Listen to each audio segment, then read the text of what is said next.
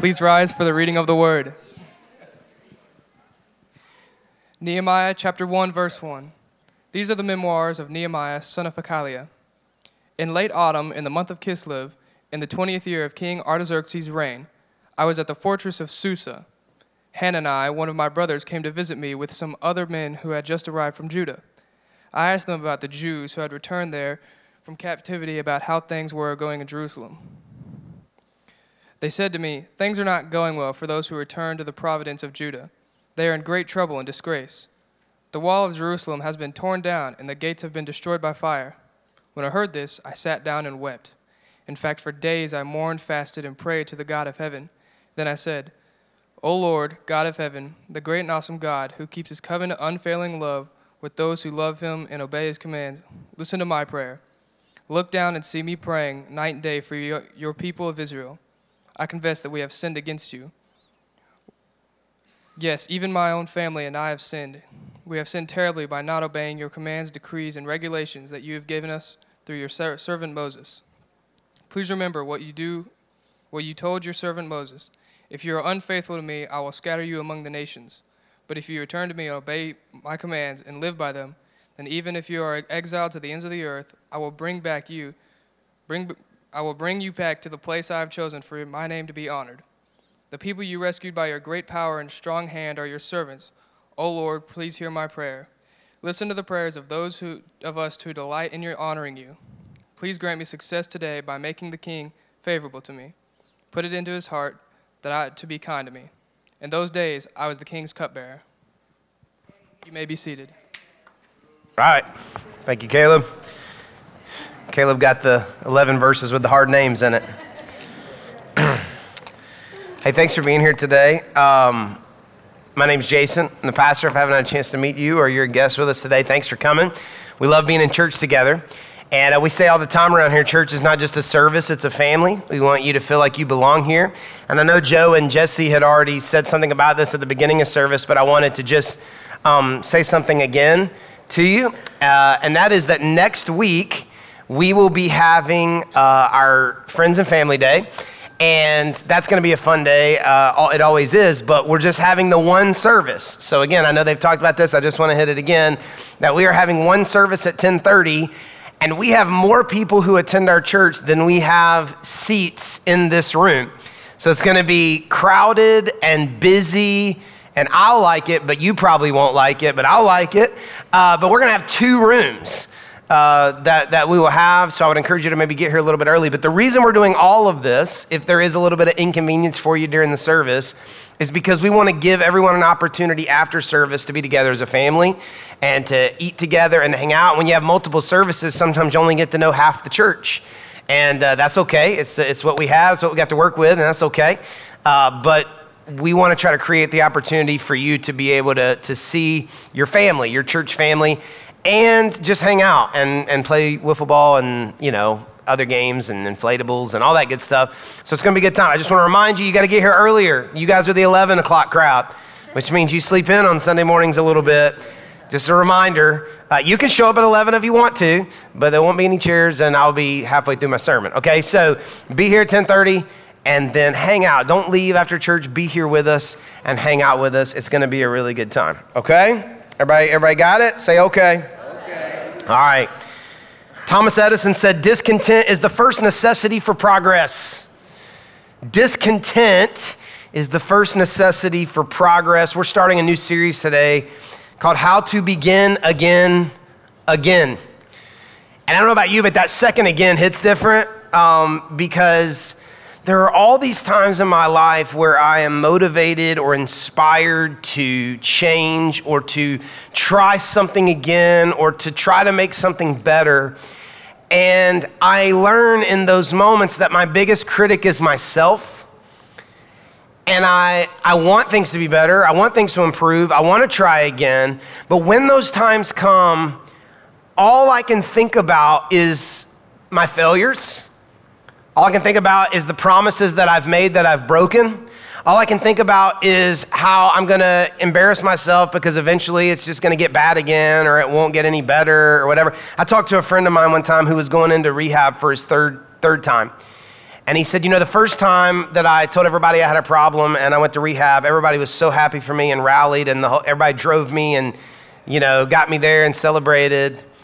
And then the second time, there was a few people, but not near as many. And then the third time, I drove myself.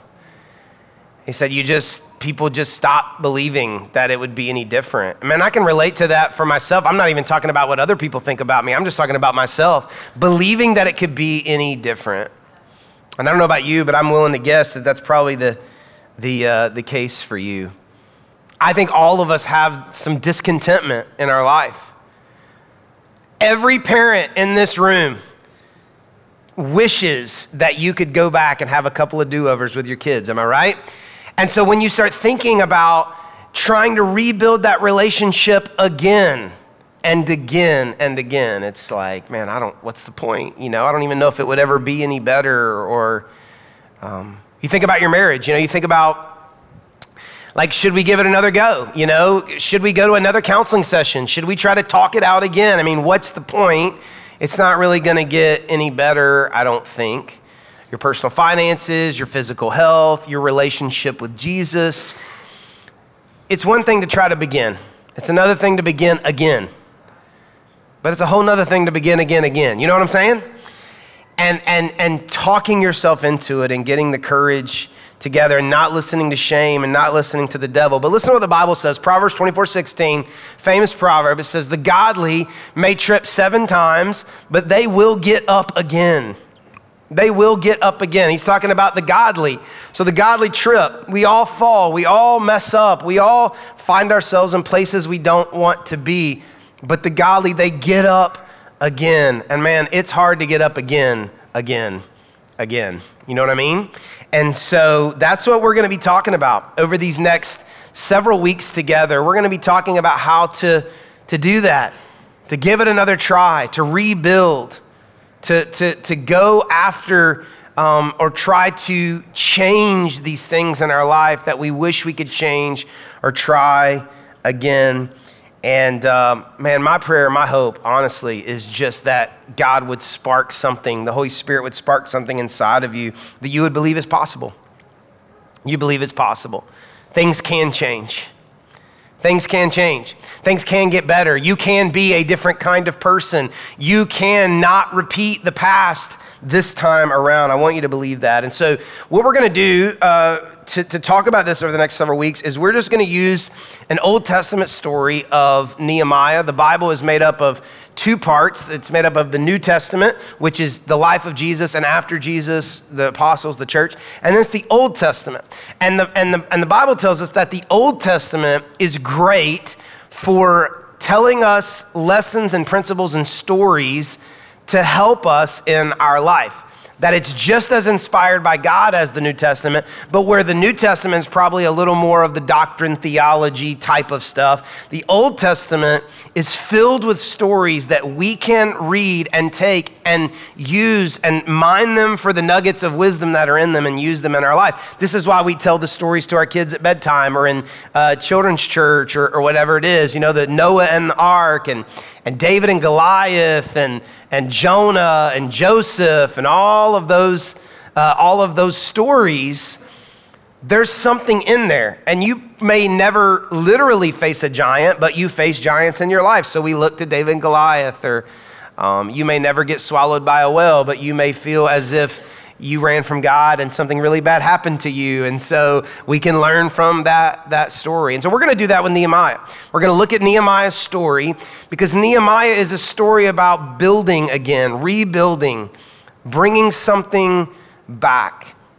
And we're going to look at his story and just pick out the principles that could help us um, to do that. And so let me give you just a little bit of context about the story of Nehemiah, where we're at, kind of in history and in the Bible to help us uh, with where we're going. This story is about a thousand years after Moses. You're probably familiar with Moses. It's about a thousand years after Moses. It's 400 years before the birth of Jesus. And it's about a guy who is really not that important. Now, because he has a book in the Bible, we assume he was really important. But if you were living during this time, he would have just have been uh, one of a million faces. He was a servant, and yes, he did work for the king, but a lot of people worked for the king. And really, his job was just to make sure the wine wasn't poisoned before the king drank it. So, like, drank it. Like, that was his job, you know? And, um, and Nehemiah is his notes, it's his journal, it's his memoir of his life. This seemingly insignificant guy who is going to get some bad news. And God is going to use that bad news to spark something inside of him um, to do something pretty significant, even though up to that point you would have never thought that that was what was planned for his life. And 100, about 150 years before what we're going to read today, Nehemiah's ancestors, the Jewish people, the Hebrew people, they were defeated in battle and they became exiles. Not only did they lose the war, but they were taken from their homeland and they were taken to live in uh, under Babylonian rule. This is where we get stories in the Old Testament like um, uh, uh, Daniel, Shadrach, Meshach, and Abednego, and Esther, and Amos, and these are people who are God's people who are living in a different place, under different rule, under different uh, leadership. And so that happens about 150 years before Nehemiah. A new king comes into power. His name is King Cyrus. And King Cyrus says, You still have to be Babylonians, but I'll let you go back and live in your hometown. So you're still under our rule, but if you want to go back home, you can go back home. There are about two or three million Jewish Hebrew people who have the opportunity to go back home but it's been two generations and you know they like their neighborhood. And so they're not that motivated to go. And out of about two or three million 50000 or so of the jewish people decide to go home. A very small percentage decide to go home. And when they get home they don't find it how they left it. You ever go back home and realize like this ain't this ain't how i remembered it? You know what i mean? Like it's a lot smaller or uglier or whatever you know well, they go back home and their houses are torn down and the streets, you know, are messed up and the farms are no longer farm fields and there's nothing there. And most importantly, the walls of the city, which represent the boundaries, the protection uh, of your land. If you've seen, you know, any of the time period movies, you know, like Lord of the Rings or Troy or any of those, like you need the walls because the walls is your defense, you know, against people attacking you. Well, they get back home and they realize everything is in ruins. All throughout the Old Testament, you see this idea, this word of ruins. And the reason they were in this position is because they turned their back on God. And God said, if you follow me, you're going to be the most prosperous, prosperous uh, uh, people, your land. I have this land for you, but if you keep turning your back on me, I'm going to let you have what you want. I'm going to let you be like everybody else. And so that's what happened. They come back home now, you know, 70 years or so, uh, 80 years or so after this, and it's, it's just in shambles. And this is a great opportunity for us to stop right now and to just kind of examine our life and, and, and, and ask ourselves is there anything in our life that we would say is in ruins?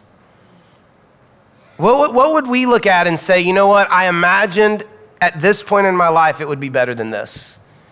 It wouldn't be in this bad a shape. It's in ruins. Again, examples we've given marriage, parenting, physical health, finances, some relationships, maybe relationships with your, your parents or your kids or whatever it is. You would say, it's not just a little bit off, it's, it's in ruins. It's ruined. That's where we pick up this story. Nehemiah uh, lives not in his hometown, he is living under Babylonian rule, working for a Babylonian king. And one day his friends come from his hometown. They had moved back.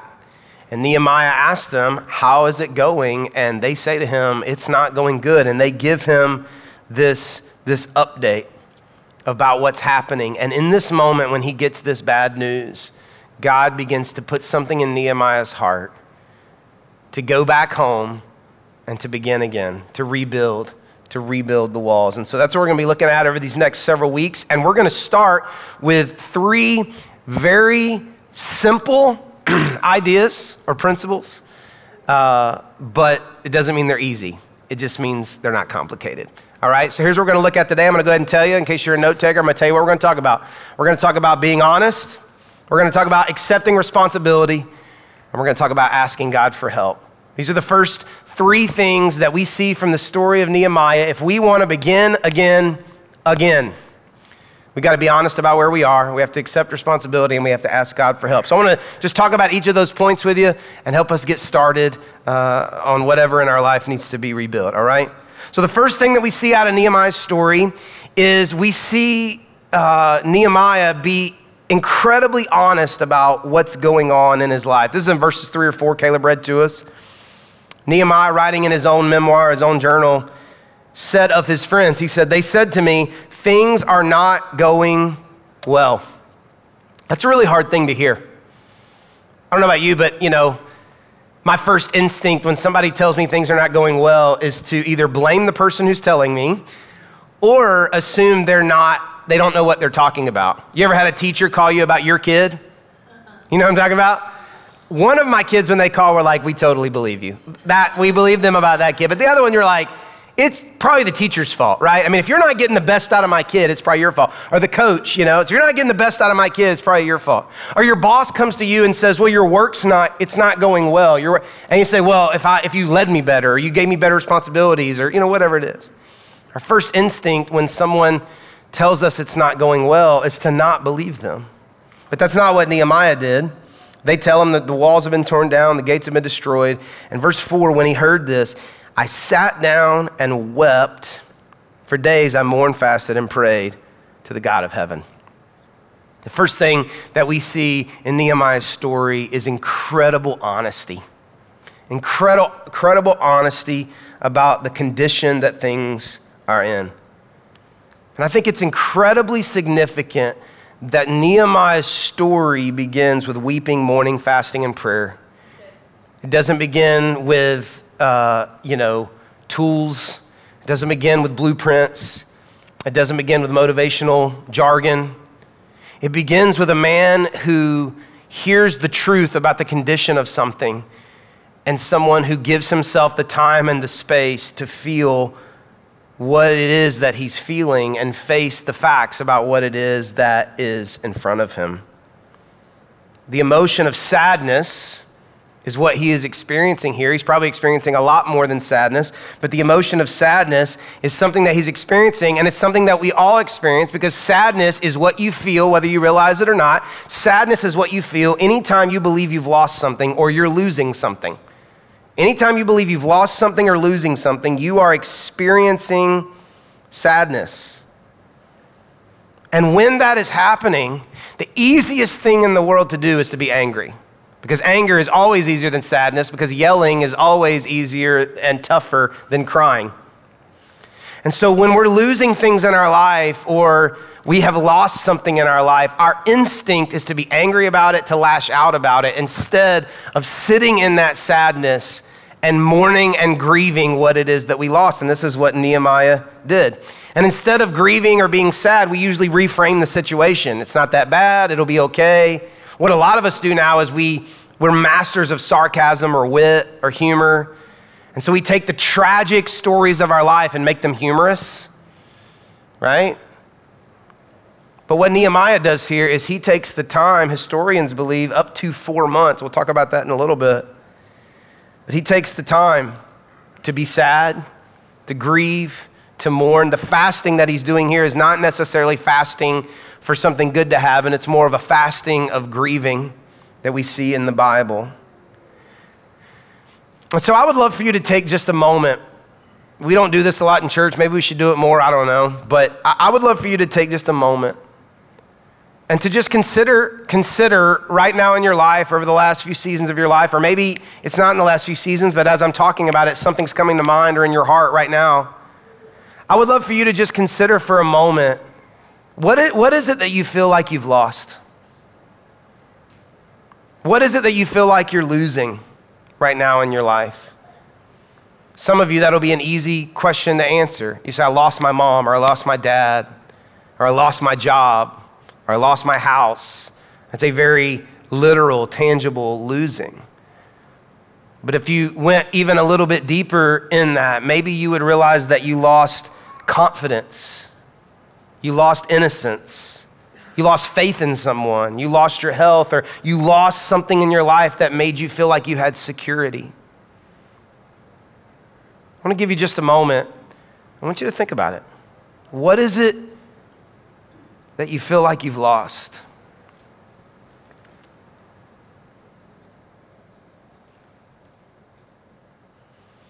If something came to mind for you, or maybe it will come to mind this week, you want to think about that. It's really important that you take the time to be sad about that, to grieve that, to not just move on past it and say, oh, it's not that big deal, or to not listen to the voice of shame that says, move on, get over it, don't be so soft, but to really grieve and, and, and mourn that loss, to face the facts, it's gone. It is over. It didn't work, whatever it is. And this is what Nehemiah does right here. His friends give him an update that says it's not going well, it's all in ruins. And Nehemiah doesn't say, like, why y'all, why y'all being so negative? He says, he weeps, he mourns, he fasts, he prays. This is the starting point. It needs to be the first starting point for you and me. We have to face the truth about where we are. We have to face the truth about where we are. No more denial, no more false optimism, no more reframing. We want to face the truth. We want to face the truth. It's not good. It's not good. But we don't want to stay there. We don't want to stay in pity. We don't want to stay in this woe is me, life's not fair, life's awful, it's never going to get any better. We're not going to stay at this sad, grieving, mourning place, but we have to start there because we want to be honest about where, where we are. But after we take some time to be honest about where we are, to stop denying the reality of where life is or what it is that we are needing to begin again, the second thing that we have to do that Nehemiah did is we have to accept responsibility.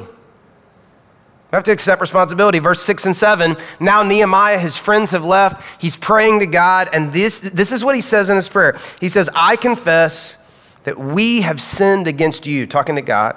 Yes, even my own family and I have sinned. We have sinned by not obeying the commands, decrees, and regulations that you gave us through your servant Moses. This is really significant what Nehemiah is saying, and we kind of miss it because we don't understand the time frame. But Nehemiah is saying, This is my fault when he wasn't even alive when it happened. He was born two generations later after they were defeated, after they had turned their back on, backs on God. The, the, the decrees and laws that he's talking about breaking were given by Moses a thousand years ago. Nehemiah didn't do this. Nehemiah hadn't turned his back on God. That's not why the land was destroyed. But Nehemiah was able somehow to look at the situation and say, I understand that I'm a part of this too. I'm, I'm a sinner. I turned my back on God. And if I was them, and if I was alive when I was them, I probably would have done the same thing. And I understand that I'm not above them or I'm not better than them. In essence, he says to God, This is my fault.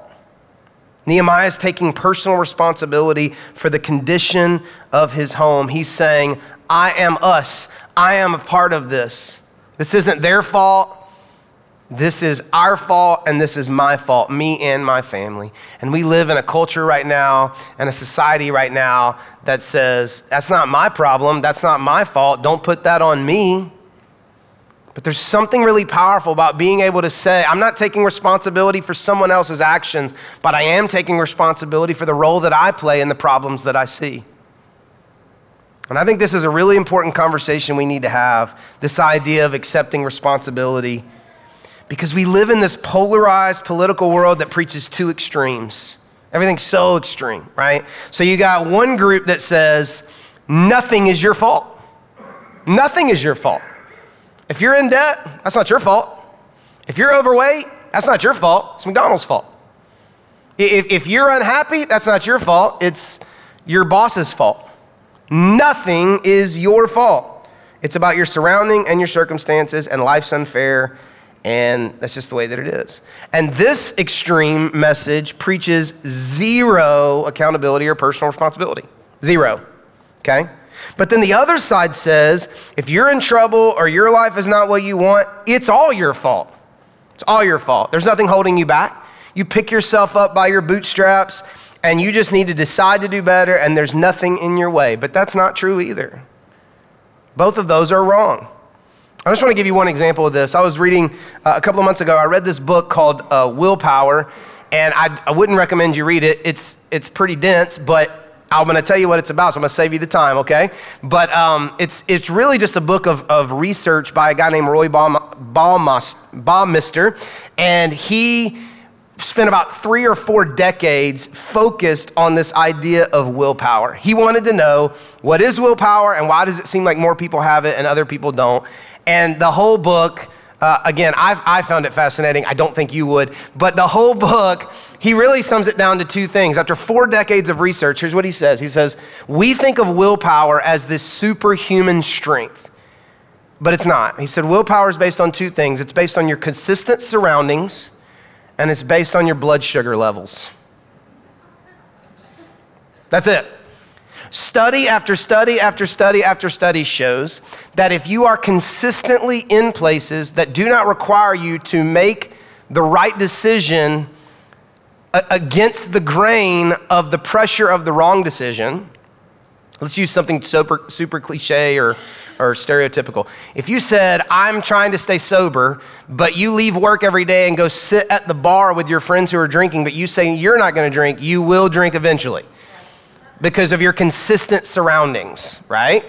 The positive is also true. If you say, I'm gonna go to the gym with my friends, but I'm not gonna work out, but you just keep going to the gym with your friends, guess what you're gonna do? Work out, okay? Consistent surroundings. That's the first thing. But the second thing, which everybody's like, what? Is your blood sugar level. It's your glucose. Now, listen, here's what he said. Over and over and over and over again, study after study after study showed that when your blood sugar levels are low, they actually call it ego depletion and that you do the stupidest stuff when, when your glucose levels are low. And it, where it gets really crazy is that they were able, in, in a few studies, to show a direct correlation between blood sugar levels and criminal activity. They went into one juvenile detention facility and did tests and found that 90% of the juveniles had lower than average blood or glucose, glucose levels. Now, they were not saying that it wasn't that these kids shouldn't be held responsible for the decisions they made. What they were trying to say was it's not as simple as saying that's a good kid and that's a bad kid. Because there's, there are other things going on and happening in, in their life that factors into the decisions that they are making. And, and so the foods that you eat, they, they have all kinds of studies, uh, humorous studies about decisions that they made after lunch. If you have an important, important meeting, you need to do it, do it before. Just heads up, right? And, and so if you want something, something and so, uh, or just do it before lunch. But as, as I was reading this, it was just, just another reminder to me that, that yes, no one's going to responsibility for your life. That responsibility, your life is your, your responsibility. That, that is a true statement. You, you have to take responsibility for your life. But what is also true is, is that you are fighting against thousands of factors that, that work against you, making, making it hard to do the right thing. The idea that you are not responsible at all, and nothing fault, and the, and the idea that everything is your fault, both those are inaccurate. The reality is you're responsible for your life, but every day you're working against all kinds of things that are making it hard to do the right thing.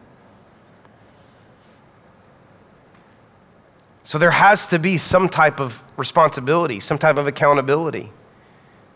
If you're here and you, you're, you're thinking about the things in your life that are in ruin,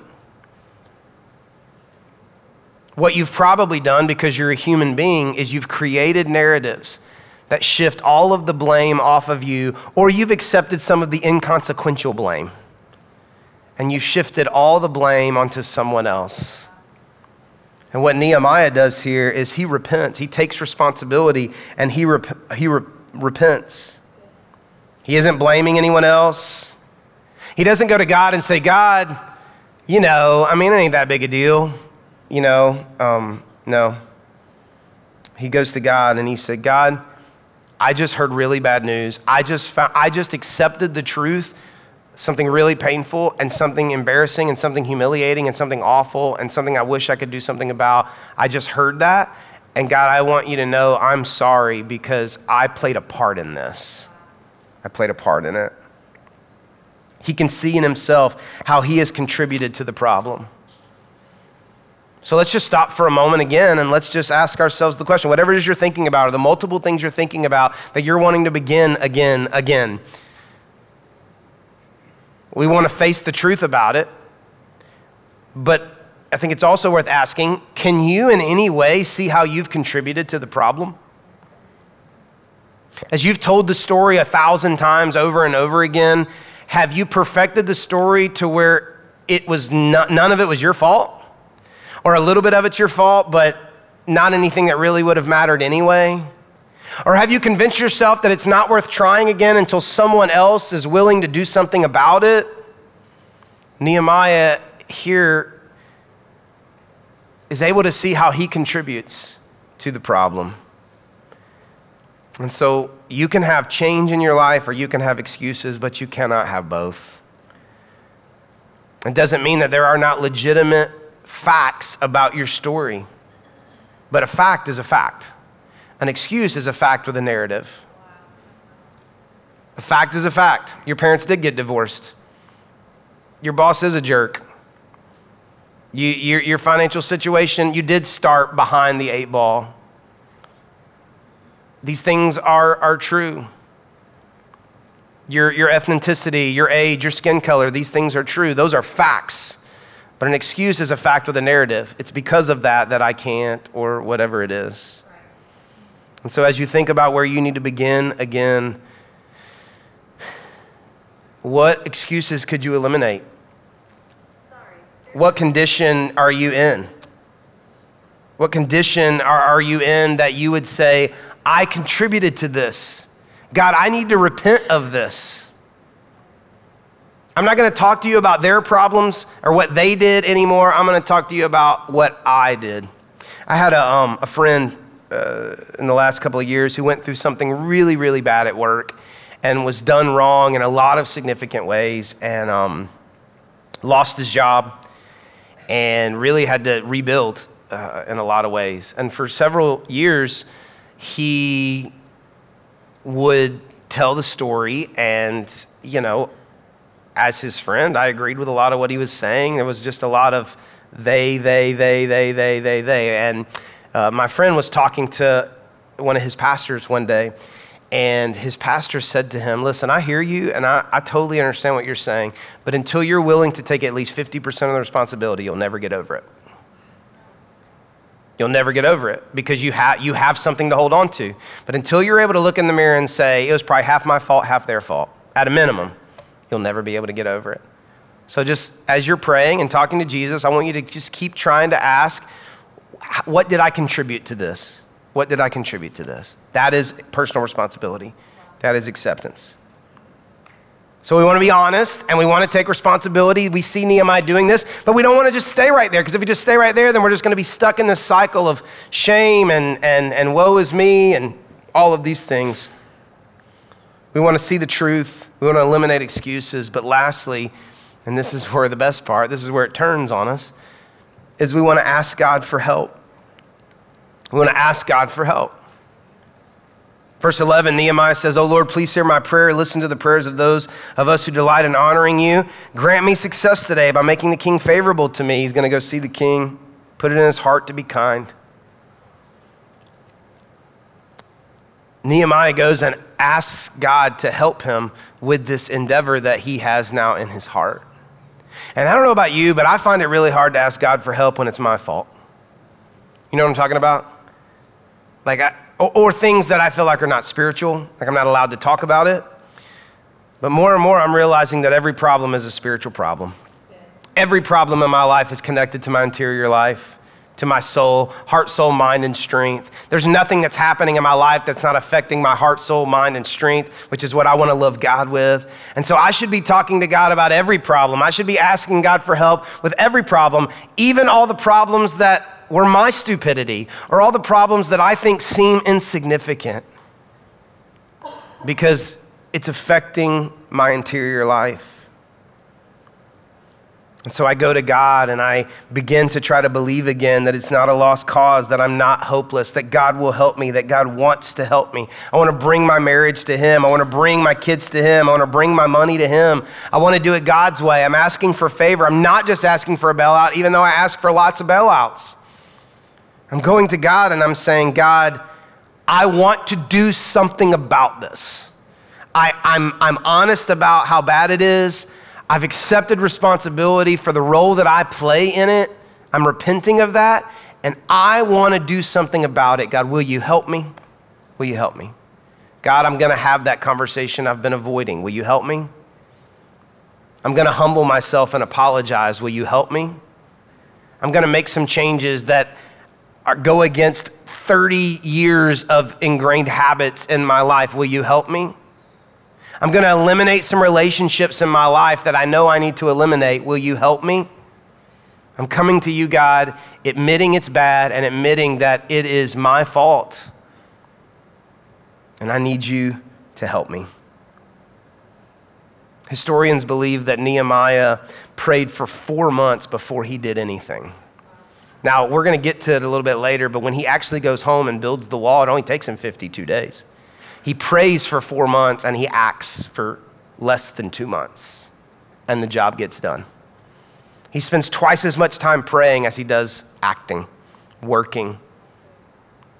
And I just wonder I'm not saying it's apples to apples. I'm not saying we can just literally take it off the page and apply it to our life, but I just wonder.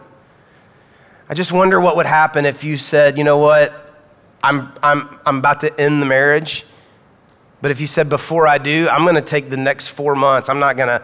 I'm not going to bring anything up. I'm not going to fight. I'm, not, I'm, I'm just going to take four months and I'm just going to pray and fast, and I'm going to accept where we are, and I'm going to ask God to change me and to, for, and to and to forgive me and the role that I've played in this, and ask God to help before I try to do anything or ask them for anything. I'm just going to spend four months talking to God about it and asking God to change me before He does changes anything else in my life. I wonder what would happen.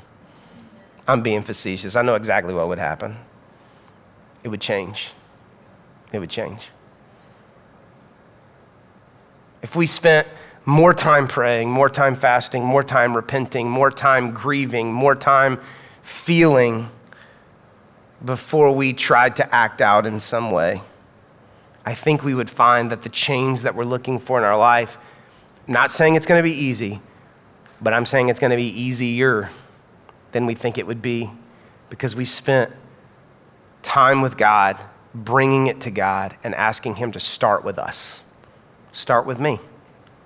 Start with me, God.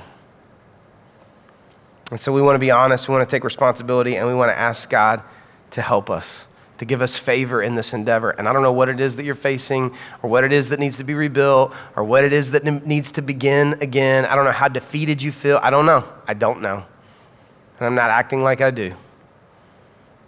But I know, and we learn from Nehemiah, it can get better.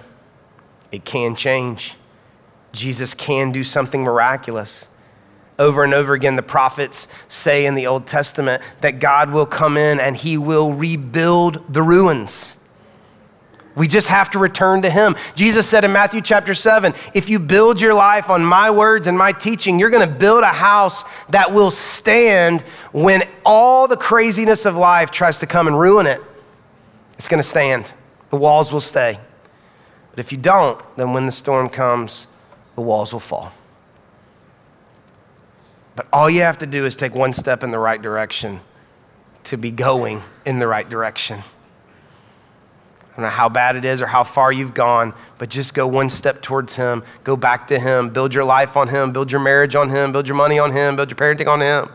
Build your life on Him. Build your career on Him. Do it His way and see what He may do. In just a moment, you're going to have an opportunity to take communion. And when you do, whether you realize it or not, you are remembering that our Savior, Jesus Christ, died on a cross was placed in a tomb. But three days later, when it seemed like it was over and everything was ruined, he resurrected from the dead. To be a Christian means to believe at our core in the idea of resurrection, that dead things come to life, dead things live again. It's what we believe in as Christians. So, my hope and my prayer for you is that whatever it is in your life that's dead will live again. But it's got to start with honesty, responsibility, and asking God for help. Let's pray. God, thank you for Jesus that you did not just give us a model to, to follow in the way that we live, but you also gave us an example of something that rose from the dead. And so, God, I'm praying for every person in the room who is uh, staring death in the face, staring something that is ruined in the face. They're discouraged, they feel hopeless, they're defeated, they feel cynical. I pray that we would believe it's not hopeless, it's not over. It can begin again, it can resurrect, it can get better, it can change. But God, I pray you would give us the courage to start by coming to you and asking you to begin with us. Change us, God. Before you change anything around us, before you change anyone around us, God, change us. Work on us. No more denial, no more not, you know, fake optimism, no more reframing, God. We want to face it head on, take responsibility, and ask you to begin with us. God, I pray that we would have the courage to begin again. In Jesus' name we pray. Amen.